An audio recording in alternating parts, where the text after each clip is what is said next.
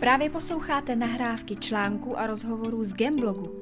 Pomáháme s úlevou od bolesti bez zbytečné chemie pod heslem Začít, změnit, žít. Týdně se můžete těšit na novou epizodu.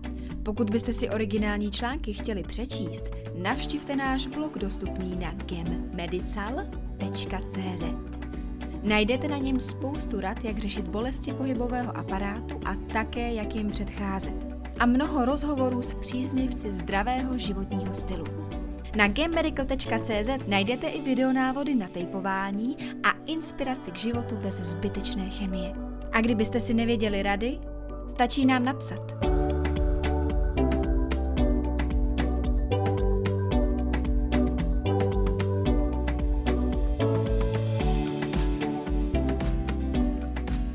Marie Součková.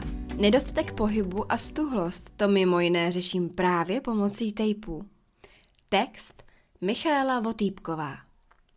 V našem dnešním rozhovoru jsme měli tu čest vyspovídat Marii Součkovou, psycholožku, která se zaměřuje především na oblast HR a pomáhá nejen manažerům lépe poznat členy svého týmu, ale i sami sebe.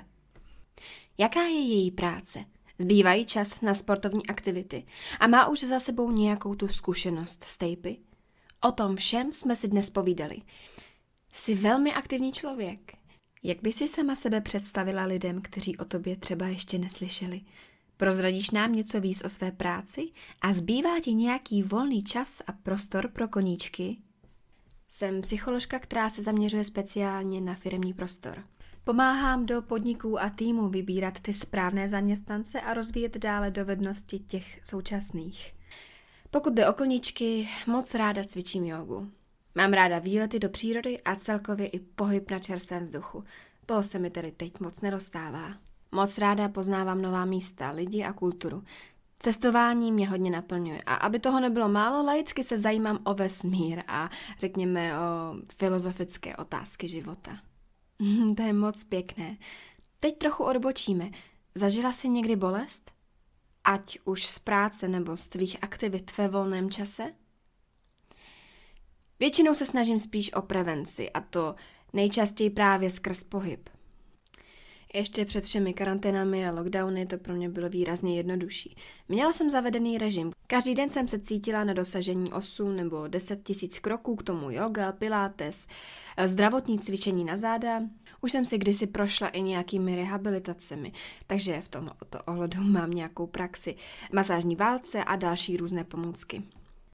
Teď je to tedy náročnější, toho pohybu není zkrátka tolik a cítím, že dlouho vysedávám třeba u počítači, což se taky zvýšilo. Dřív jsem byla více v kontaktu s klienty, přímo ve firmách, na hotelech, zasedačkách a podobně, přeci jen nějaký ten pohyb tam byl.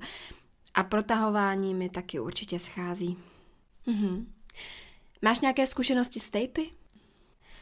Nedostatek pohybu a stuhlost řeším mimo jiné právě pomocí tejpů. Dávám si je na pravou ruku, na zápěstí. Přestože mám ergonomickou klávesnici, ergonomickou myš, snažím se nějak ty ruce rozumně používat. Občas cítím, že ty šlachy už prostě hodně přetěžují. Super. A tejpuješ se sama? Ano. Úplně ty první pokusy na mě prováděl přítel a já jsem se to postupně od něho naučila. Vyhledala si nejdříve odborníka nebo si šla pocitově a přes návody a až podle vlastních zkušeností si se rozhodla, co budeš používat? Využívala jsem návody na YouTube. Aha, použila si už tejpy třeba někde jinde? Třeba při bolestech beder nebo zad? No mě úplně ještě ani nenapadlo, takže je to zajímavá inspirace.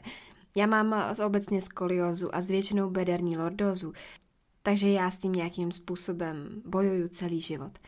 Ale právě tím pohybem se mi to hodně daří, opravdu. Když mám dost času, vůbec mě to nebolí. Ale jakmile ten pohyb nemám, nebo je to nějak omezeno, velmi rychle to pocítím. Rozumím. A jaký jsi měla názor na tejpy ještě předtím, než jsi získala reálnou zkušenost? A změnil se nějak od té doby? Poprvé jsem o tejpech slyšela už před lety, když mi máma říkala, že je kupovali nějakému kolegovi v práci. Myslím, že jsem žádný předsudek ohledně tejpu neměla. Říkala mi, že je kolem tejpování celá věda a od té doby jsem si to nějak zafixovala. že se jedná o nějakou pomůcku a že to bude mít asi užitek a význam. Byla jsem spíš zvědavá a těšila jsem se na to. Často dostáváme otázky, zda tejpy opravdu nepatří do rukou pouze odborníkům. Jaký na to máš ty názor? Určitě je fajn, když odborník na začátku pohlídá, že je všechno aplikované správně. Já sama tuto regulaci sice nemám, ale zase mám tu zpětnou vazbu od svého těla. Jinak si myslím, že je to opravdu dobré pro domácí využití. Hodně ale samozřejmě záleží na tom, jak a co pomocí tejpů člověk individuálně řeší. No, ty záda budou možná vážně složitější.